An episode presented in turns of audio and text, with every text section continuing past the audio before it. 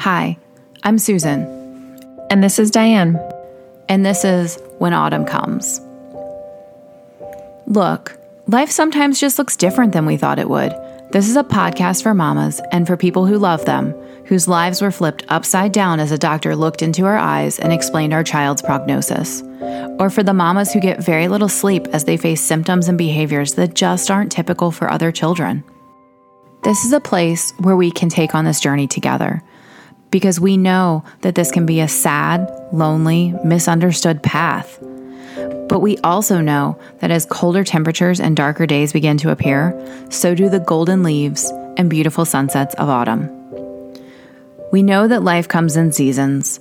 We know that in our world, 24 hours can hold so much change that it feels like four seasons in one day.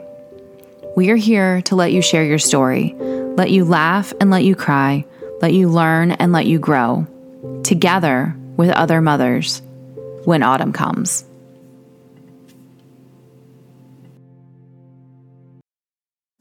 Did you know that this week is Feeding Tube Awareness Week?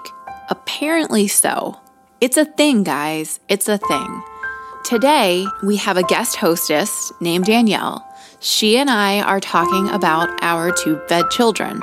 You'll hear things in this episode like G tube, NG tube. I think she uses the phrase bolus feed. I talk about a feeding pump. All these things that are natural lingo for us. I know we could have gone into detail about what all of those things are, but it would have been a pretty boring episode, let's be real. So today we really just kind of dug into how it feels to be a mom with children who don't eat traditionally. We talk to you as if you are a mom who is about to get a tube for one of your children. We talk about myths. We talk about the first time we pulled our kids' feeding tube out and how traumatic it was. We also talk about how we can change feeding tubes in the middle of the night in the dark and how we often feed the beds. As all of our other When Autumn Comes episodes, we really want to teach the people around us about our community.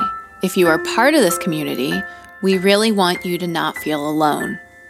So if you are a mom, a family member, or a caregiver, or you yourself are about to get a feeding tube, listen up, welcome to the club, and everything you're feeling is completely normal. Well, this week is a very special week. I have a special co hostess with me today, Danielle. She is here because she is a fellow tubie mom, and it is Feeding Tube Awareness Week. So, welcome, Danielle.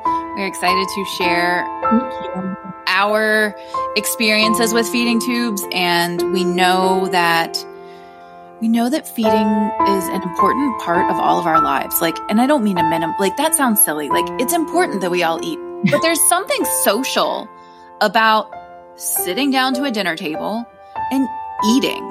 That's Mhm. just how a lot of people interact. I think there's more to feeding tube awareness than just the logistics of what types of tubes there are and what tubes do what and feeding bags and pumps and syringes and all of that nonsense. We're here today to just kind of talk about our lives as tube moms and what it's looked like. Danielle, you have one daughter who's tube fed. Thank you. Yes. How did you feel when you realized that she was going to be a tube child? It was scary. Honestly, I had never even seen a feeding tube before in my life, before my daughter had one. When we found out that they were going to be placing a feeding tube, there was a nurse standing at our bedside that was Googling things on her cell Oh phone my to show us what different pictures. Seriously? She was like, This is what this kind of tube looks like. Like, if they put in this kind of tube, it looks like this. Surgery never did that. Oh my us. gosh. So we were like, We don't know what's happening right now. So it was it was scary. And for time I I was like, I don't know how to feed my kid. And it's that's a scary feeling too. Like you can't provide for your kid. I actually was terrified also. And I told them, like, I want to see a feeding tube before it comes out in her. And for us, the feeding tube was the first piece of equipment that was in her body that showed that she was disabled. It was the first physical sign of disability for me. And I didn't want to face that. Lorelai had her feeding tube placed at 10 weeks, nine weeks old, I believe. That was never what I expected feeding, like, you know, I was going to breastfeed my child and I was going to do all the things. And I was actually a food blogger before I had her. So, like, I had visions of making kid meals and I had purchased all these things to make food for my kid. And none of that happened. Once we got a diagnosis and life changed, none of that happened. But for us, not only did I lose what I knew, but I lost, you know, I I had something coming out of my daughter's belly and I was scared.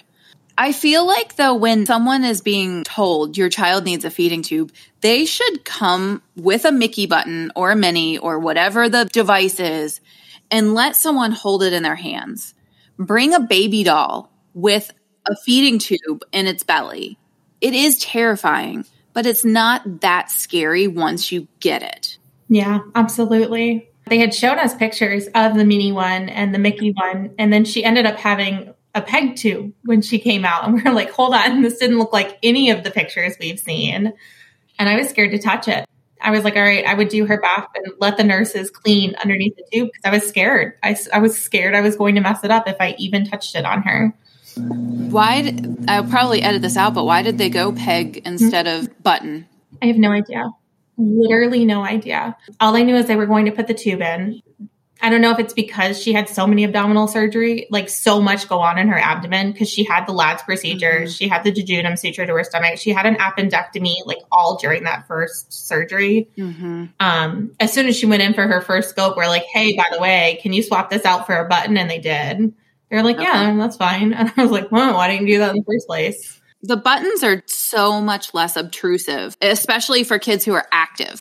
We leave the attachment on Benji's button because my kids have mm-hmm. mitochondrial disease and low energy. And when they fall asleep, it's just easier to leave the attachment on and just plug him in. But I know a lot of my friends whose children are very active, they just take everything off, close the button up, put it under the shirt, and you wouldn't even know there was a feeding tube. Ever since we discovered grip locks, we do leave her extension on because otherwise, before we had to take it off all the time. Um, but we've actually had to start using grip locks because my three and a half year old thinks she is hilarious and she will take her own extension off and hide it. So we go through extensions like crazy because she thinks it's hilarious to hide it. We can never find where she hides them. What is a grip um, lock? How do I not know what this is? Oh my gosh, Aubrey introduced me to them. They're amazing. They're like the little stickers. They go on their abdomen and you can like open it up and like stick the tube through there mm-hmm. and it just holds it in place. So if they pull on it, it pulls on the grip lock and not on the button. Oh my god. And it also makes it so like it's amazing. And so then you only have like a little dangly part of the tube. So Lorelai was the child that, you know, nonverbal and her favorite thing was having people come to her. So she discovered that if she pulled her feeding tube out and twirled it around her head so everybody could see that she pulled it out, people would come running.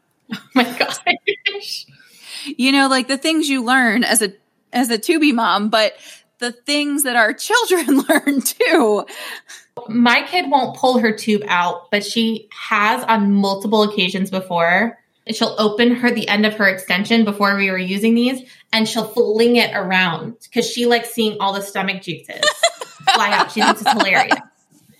Um, so she spins it around like a what are those things you like blow in the pinwheels, and she'll spin it around like that, um, and just watch all of her stomach acid oh fly everywhere. And she thinks it's hilarious. She thinks it's great. These are the things that if I had told you about this the first time we sat down and I was like, it'll be okay. She's going to twirl around her attachment and swing her stomach acids everywhere. You would be like, oh my gosh.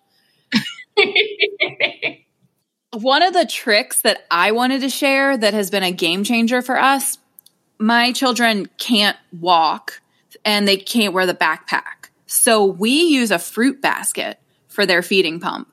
You know, the banana hanging basket, mm-hmm. the pump itself sits in the basket part, and then the feed bag hangs where the bananas hang. And it's great because I don't have this big bulky pole to carry around with me or wheel around. And I'll tell you, Lorelai's tube got pulled out was because the dog knocked the feeding pole down and it went pop. I was terrified. So the basket has been a game changer, but that brings me to my next question for you is how did you feel the first time her tube got pulled out? I was, I think I might have even called you. I was terrified. I think you did call me. I think I did call you. You had sent me a video of you changing Lorelai's button. And oddly enough, the first time her tube ever got pulled out, we were at a rest stop in Ohio, like two hours away from the children's hospital, still driving to Cincinnati Children's Hospital in the middle of nowhere, Ohio. There was no hospitals or anything around us. And I'm like, I have to do this. Like, I have to put this back in, and I don't know what I'm doing.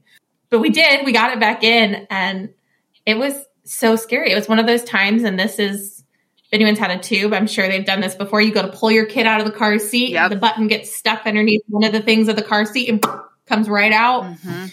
So it was one of those things. It wasn't like I could take her to the hospital to have it put back in. It was like, this has to get done yeah. and you have to do it as as you're speaking, it's funny because the first time hers got pulled out was also in the car seat. We were in Pennsylvania. We had just driven seven hours to get there, and I pull her out, and she's a bitty baby. It was the first time we were going to CHOP. We were staying 45 minutes from CHOP though, and so we ended up. Her G tube was beyond the three month point, but not super beyond. Mm-hmm. And you know, in the beginning, they say if it comes out within the first three months, you need to go into the hospital to have it replaced because it's still fresh and it could tear the stomach sewing and all this other stuff. Well, we are such rule followers in our house. We're like, oh my gosh, we have to go to the hospital. I should have had a Susan sitting on my shoulder who said, no, just lick it and stick it, put it back in there because it closed up so quickly because it was a newer hole. Mm-hmm. And the hospital we went to didn't know what to do. It was awful. Mm-hmm. They mm-hmm. didn't know. So they had to put a catheter in to hold the hole open and then slowly work its way back to the G tube size that she, she was. Uh, the things we learn, right? Now, now we can change them in our sleep. Oh my gosh. It was funny that transition of like in the beginning, even the first couple times, I was like, oh my God, like, how am I going to do this? And I tell you, when she was on the IV pole, I ripped her tube out at least once oh, a yeah. week. I would just get it stuck underneath there. Um, I hated the IV pole. Mm-hmm. By the end of it, or I mean, even now, it came out.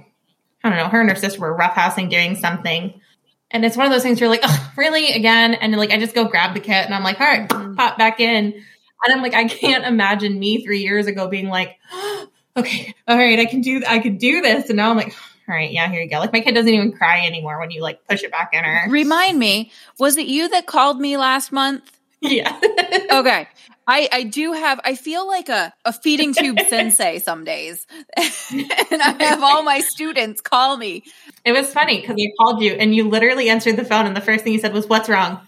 Because I I always text, I never call. And so me calling meant something was wrong, and of course it was. I mean, nothing was really wrong. No. Um, I just had to convince you to rip your kid's feeding tube out. Yeah, essentially. okay. It had never gotten stuck before. I didn't know what to do. It, the, again, the things we learned. So we are all over the place with this episode, but a couple of things. Again, we didn't really want to get into like the I don't know. There's so many resources on the different types of feeding tubes, and every feeding tube has a different purpose. And we can't sit here and tell you what would be best for your kid because it depends on the diagnosis and their condition and everything else. So let's just assume that you have been told your child is either failure to thrive or doesn't have the ability to swallow, and you are getting a feeding tube we have a list of myths that we found on the internet from feedingtubeawareness.org. And we were going to kind of go over some of these myths together and give our opinion from our, I don't know, experience with feeding tubes. So the first one that I don't know about you, Danielle, but I heard this a lot, especially in the beginning, is you didn't try hard enough to make your child eat. Did people ever say this to you or some variation of it? Yes and no. The people that understood my kid didn't have an esophagus, so I didn't have yeah. a chance to get my kid to eat. But so many people after we were repaired, um, after she actually had what we call her colophagus now, the colon in place of her esophagus, so many people would say something along the lines of, if you just stop feeding her, she'll eat. I'm like, well, no. Mm-hmm that's not quite how it works because my kid wasn't allowed to take anything by mouth until she was two years old. Yeah. But that was something I know a lot of other people have heard too. Like, just stop feeding them. They will eat if they're hungry. It and it's No, they won't. no, and it's not that. I mean, don't do that. Do not stop feeding your children. Please don't do that. And don't think that you didn't try hard enough either. Because if a doctor is saying it's time to consider a feeding tube or it's time to get a feeding tube, we actually put a question poll thing out in the When Autumn Comes Society. And several of the moms answered saying, get the feeding tube. It will save your kid's life. It will make life easier. It's a game changer for so many people, which brings me to one of the other myths that a feeding tube is forever. It's not.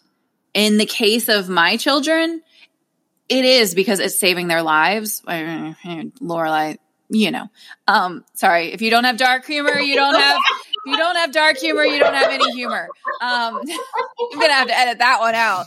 Um, Saved her life for the portion that we were. but for we real there. though, when she when she had the flu and she was dying from the flu, she actually gained weight because she was eating real nutritious food through her G tube the entire time. When the rest of the people fighting the flu were throwing up and not able to eat because and she was intubated, she was getting more than just TPN and what we called hummingbird juice. She was getting nourished through her tube. So it did save her life. I'm just snarky. And when your kid dies, you can make all sorts of bad comments. I have to edit that out. Okay. So so the feeding tube is not necessarily forever. Will your daughter always have? Not necessarily. Um, so it depends. In the near future, it doesn't look like we would get rid of it anytime soon. At some point in her life, she should be able to come off of the tube. It's just not anytime in the next couple years, mm-hmm. but at some point she should be able to get rid of her feeding tube. So it is not forever for her. And Right now, I don't know about you, but it also helps giving meds. I don't know what three year old Gosh. could take the amount of meds that my children have to take by mouth. Like you just pop it in the tube. I have said this many times before that I think all kids should come with a med port. I only fight one of my two kids to take their meds, and it is not my tube fed kid. Same thing with my kids, that I only fight one of them to eat all, all her fruits and vegetables, and it is not my tube fed kid. so it's so nice having, I mean, especially if you have to feed them when they're asleep, like babies, you have to wake up and feed. My kid, I can feed her and she doesn't even have to know she's being fed. We plug Benji in at 9 p.m. and it feeds him overnight until 7 a.m. So he's getting half of his daily caloric intake overnight while he's sleeping, helping him recharge so that he can get through the next day. It's it's amazing. I wish I could eat and sleep at the same time. It's their own superpower. It is. So, in your case, especially, this next myth really hits home. You can't eat by mouth when you have a feeding tube. True or false? Absolutely false. My kid currently gets one fourth of her daily caloric intake by mouth.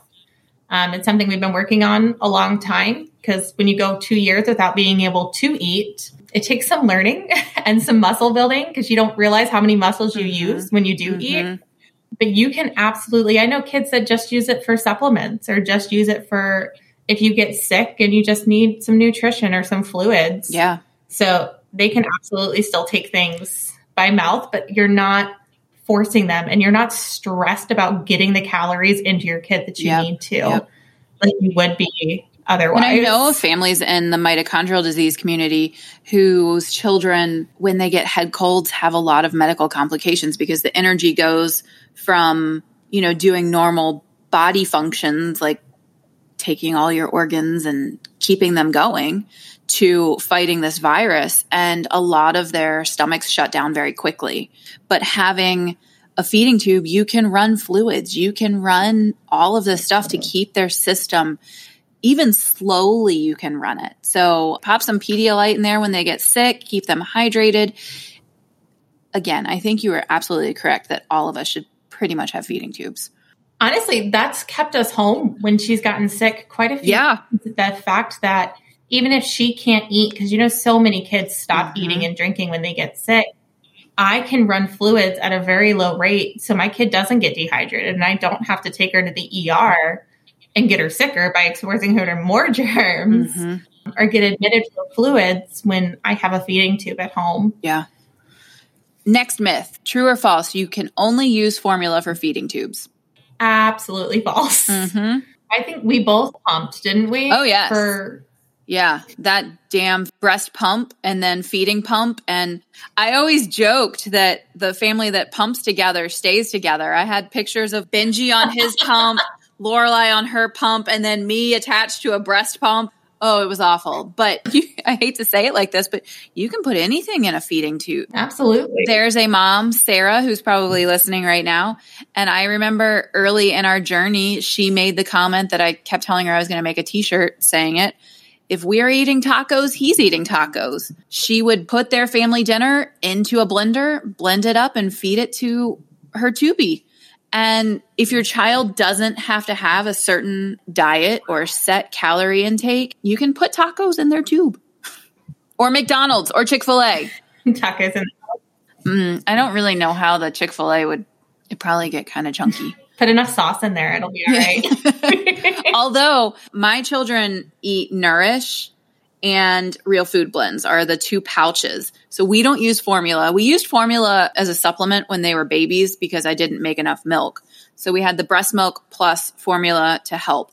We transitioned them to the Real Food pouches though. So we have the Real Food Blends and the Nourish. And I swear Benji's diet is better than anybody else in our family because that pouch has all the vegetables and nutrients he needs. And then uh, the real food blends we like, but it's just chunky and smelly. Especially the salmon one. We stopped giving salmon because it smelled so bad when Lorelai'd throw it up. Honestly, I think we still use that one so much because Aurora likes to eat it. She'll just take a syringe of real food blends, especially the salmon, and she'll just sit there and suck it and eat the real food blends out of the syringe. She loves it. Can't see my face right now, but I yeah, good for her. I will say I have tasted all of them that I I figure if it's going in their stomach, I need to taste what my kids are eating. For me, they all pretty much taste like bland gravy. Have you tasted any?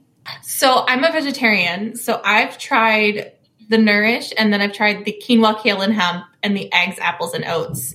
And I didn't enjoy any of them. The other ones I've smelt, obviously, mm. but I've never personally tasted. I mean, I didn't say I enjoyed uh, my them. other daughter has. She doesn't like them. She doesn't? She no, my older daughter, she wanted to try them one time. She took one lick and made the most disgusting face Ugh. and said it was gross. So um, not six year old approved, but great food for the tubie. So this next myth is for you because my children were not are not very active. They cannot walk, run, play. A feeding tube will limit your child's physical activity. True or false? Absolutely false. So after it heals, your kid can go in the water. My kid has been in the ocean. She has been in a pool. She has a trampoline. She loves to run and jump on her trampoline. She was out playing outside all the time. She goes to preschool five days a week, and it does not limit her in any way, shape, or form on what she can do physically. Mm-hmm. Yep. And I was often asked because my children lay, does it hurt them when they're laying on it? And I know they sell like belts and things for the children that it does irritate, but I think because both of mine had their feeding tubes placed as babies, it's just part of their body. And yeah. Neither of them have ever acted annoyed or in pain from their G tube when they're laying on their stomach. I mean, Aurora got hers at three days old. So it's always been mm-hmm. a part of her. So even when you're doing that tummy time as a baby, it never seemed to bother her yep. at all. Again, the biggest thing that for me that kind of caused any sort of irritation was the car seat because it buckled right near where the button was, mm-hmm. especially as babies. Not as much when they're bigger because they're bigger and they fill the car seat, but when when they were tiny, the G tube was like half the kid's belly. That's pretty accurate. Mm-hmm. Okay. When you envisioned having a feeding tube child, Did you think you could do it yourself or did you think you had to have a nurse or what was your thought process with this? Um, I think in the beginning, I probably thought I needed a nurse because I didn't think I could do it. I was really overwhelmed by the feeding tube when we first got it. But now, I mean, we haven't had a nurse since COVID started. We got rid of our nursing because we didn't want anybody else coming in our house. And we have done just fine mm-hmm. for the last, it's been like two and a half, almost three, I don't know how many years now. Yeah. Two years. So you do not need a nurse. And we bolus feed. So we feed syringe feed around the clock. Mm-hmm. And you don't need a nurse here to do that. Yep. Nope. And you don't need a nurse to replace it. I think once you learn it, once you get past that initial, I hate to say pull the band aid off or pull the tube out and just try it once it's safe. but once you get past that, you realize that the beauty of this thing is that it is saving your child's life and it's not permanent. And ironically for us in my house, so I fought getting a feeding tube for Lorelai. I was like, no, she's gonna like send us home from the NICU with an NG down her nose, through her esophagus, because she's not going to need it. She's not going to need a G tube. We're going to be different. My kid will learn to eat. She will be okay. yes. See, if you had met Susan, I'll be looking back on yeah. Now, right? and then, ironically, well, the hospital that we went to, the policy was you don't get to leave with an NG. Like they Lorelai had to eat a certain amount of bottles a day or she had to get a G tube. She ended up getting the G tube. I was upset. We did feeding therapy like crazy. She didn't get any better at feeding because, again, with mitochondrial disease, you have low muscle tone and you have to learn to swallow, and it's not as natural as the rest of us think it is. So, fast forward, I don't know, three and a half years I am sitting in the NICU with Benji and I'm like, so when's he getting his feeding tube? And they're like, well, he's taking a little bit of food by mouth. And I was like, oh no, we're not leaving here without a feeding tube. I love our G tube. well, it's going to be a little hard for us to find a surgeon who's going to place a G tube for a kid who's potentially taking stuff by mouth. I was like, no, no, no, no, no. The kid is leaving here with a feeding tube. Like, get the kid a G tube and we can go home because of his underlying disease, because it wasn't my first rodeo, you know, we know this uh, is a progressive disease. So let's place it ahead of time. I just thought it was so ironic to be sitting across from the head of the NICU and being like, So when are we going to get the G tube? and him being like, and ironically, too, he was the one. He was the one who said Lorelai's not leaving here without a feeding tube he gave me some tough love. Was he really? Oh, yes. He gave me some tough love and said, Lorelai is not leaving here without a feeding tube. And then he didn't remember this. But when I was sitting there with Benji, I was like, Do you remember when you said that about Lorelai? Well, Benji is not leaving here without a feeding tube. I got something for you. Yeah. I don't know if you remember this. The first time, my first adopt a mom meeting I went to, you were there. I think Sarah was there and someone else was there. And I had told you guys about my fear of the feeding tube and if my kid would ever be able to take food by mouth. And we got into this whole long discussion about what your kids were currently licking at the time. Oh, yes. And you went on about how Lorelai was loving licking butter.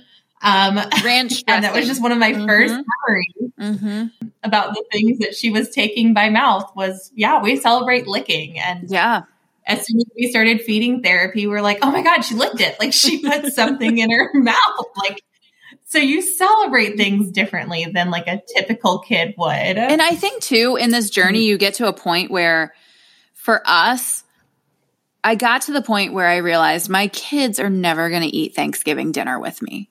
But if they want to lick the gravy, then that's good enough for me. When Lorelai was, ooh, she was still a baby we went to a Mito conference and they sat everybody at these large banquet tables with other families. And this one family, it was a husband and wife, and their son must have been like eight years old. And he was sitting there playing on his little gaming device or whatever.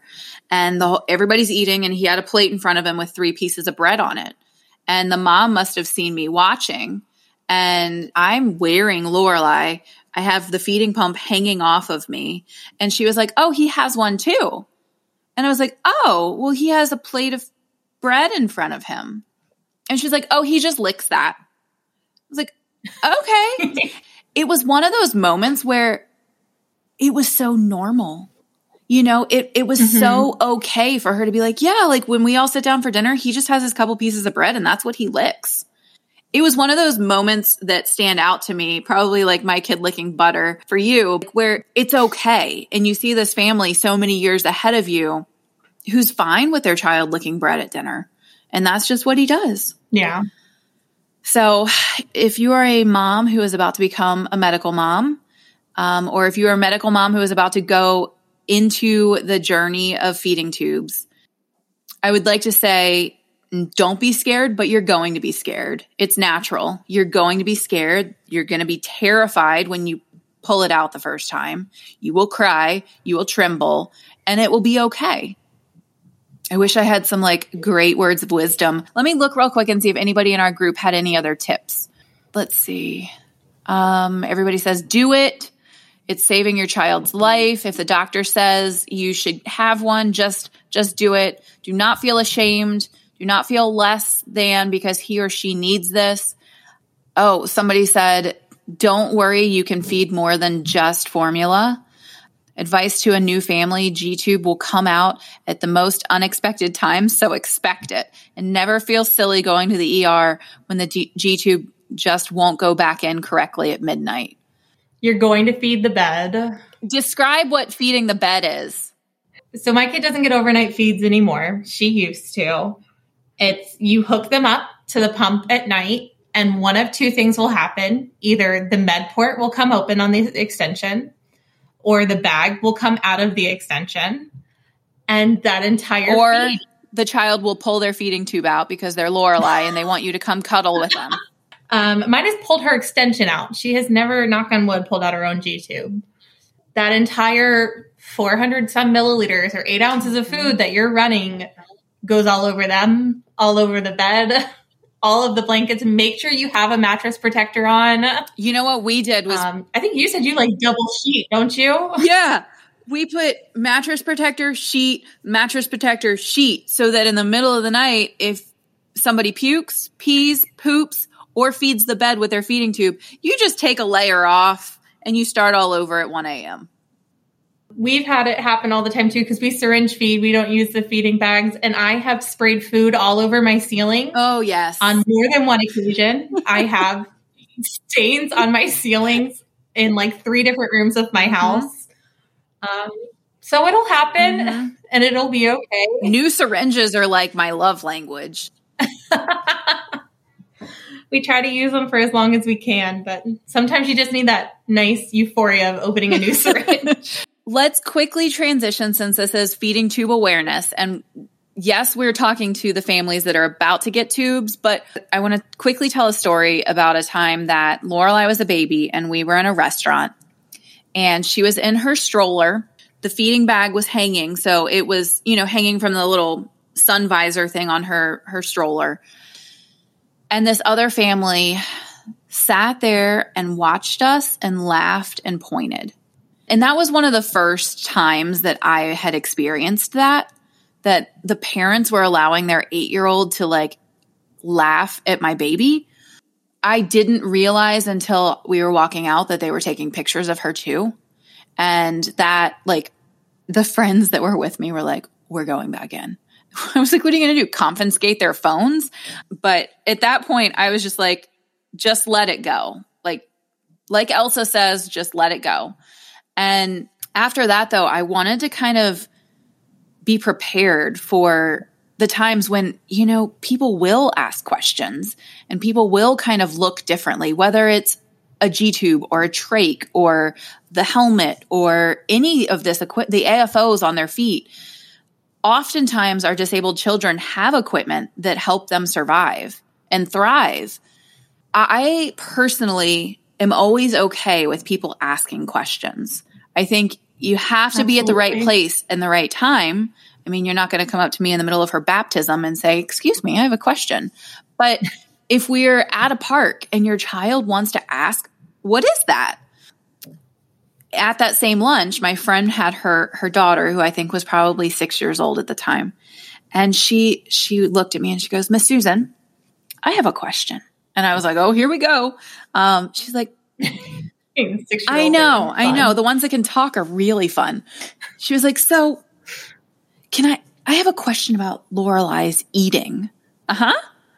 And she got real serious. She goes, "So, does she have two belly buttons?" and I was like, oh. "Yes, yes, she absolutely does." So, if your child is questioning, it is natural for people to ask questions. And, you know, I think most of us would agree that we are open to sharing because our children are eating, they're just eating differently. We had not exactly the same thing, but you know, my daughter had an NGN for over a year. Um, it ended up being about 18 months, but obviously the first six months she wasn't home. And so we had a lot of kids because I would have to take her with me to pick up my other daughter from school. And a lot of kids would point or look or talk to the moms. And most of the moms, I think, didn't want to, didn't know how to bring it up or didn't want to be like, oh my God, my kid's asking questions to you. But there was one, this only happened one time out of all the times the mom was like, hey, my kid has a question. Is it okay if they ask? And I was like, absolutely. What do you want to know? Because I think it's it's better to feed their curiosity and then they learn this mm-hmm. early. And it's it's so much better. I would much rather you, if your kid is curious, come up and ask. We left the hospital one time um, after an appointment, and there was another couple there that was pregnant. They just found out their baby was probably going to need an NG tube. And I was like, Do you? This was obviously pre COVID when I was okay with people getting close to my kid. They came up and they're like, Can we can we look at it? And I was like, absolutely. Like, what do you want to see? What do you want to do? Um, this is where I get her fun tapes from. Like, this is where I get this. Mm-hmm. Sometimes you just need that exposure of seeing it from someone. So I'd much rather somebody ask the question than just stare or just turn their child away like something is wrong with my yep. kid rather than just being curious about my kid. And I've often found that little children think it's the coolest thing ever. Oh, yeah. It's a robot part or something. What I, as an adult, I feel like it's the other adults that are, shh, don't talk about that. Shh, we don't look at that. When I think really, if we had an open dialogue about it, I think it could help everybody understand. So that's why I was super excited to do this today. Just kind of have casual conversation of two moms who feed their kids non-traditionally. Yeah, I appreciate you coming on and just sharing your your tube experiences. At the end of every episode, we often ask what gives you hope. But since you're coming back for another episode, let's answer what would give you hope now looking back? What would you tell old Danielle? Like, I've got this. You can do this. What what would give old Danielle or any other mom who is about to get a feeding tube for their kid? What would give them hope? The G tube was one of the best things that we ever did for my kid and it is the reason she is thriving and it is not going to be something that impairs her at all. And let them lick the butter. Let them lick the butter. On that note, let them lick. Butter. On that note, well, and ranch dressing. Benji's lick of choice is ranch and dressing. ranch dressing. Ooh, yeah, adds a little. Aurora's go to is ketchup. Ooh, we should try ketchup. ketchup in my house. Our Lorelai loved Chipotle guacamole we would Ooh. roll into feeding therapy with the Chipotle guac and they would laugh at us. They're like, You are so extra. I was like, I know. I know. so there you have it, guys. Welcome to Feeding Tube Awareness Week. I hope you learned a little something. If at the very least you learned that it's okay to panic when you pull your kid's feeding tube out because we all do it. One of the resources we used beside our own experience is www.feedingtubeawareness.org. They have a bunch of resources on there in case you are looking to learn more or if you are about to add a feeding tube to your family. I want to thank Danielle for being here and sharing her experiences with us. I also want to give a shout out, whoop whoop, to the When Autumn Comes Society on Facebook. When I was preparing for this episode, I posted in there saying, Hey, mamas, tell me what you want other moms to know before their child gets a feeding tube. And you guys were so wonderful and encouraging to all of us. So thank you guys. If you are new here, my name is Suze. My regular co hostess is Diane. She wasn't here this week, obviously. And we are When Autumn Comes. We really, really, really appreciate any likes, any thumbs up, all the gold stars, sharing this podcast so that other families can find it. If you want to join the conversation, hop into When Autumn Comes Society on Facebook. And we're really cool people. We let anybody and everybody in, not just moms, all of you. You're all welcome. We'll see you there.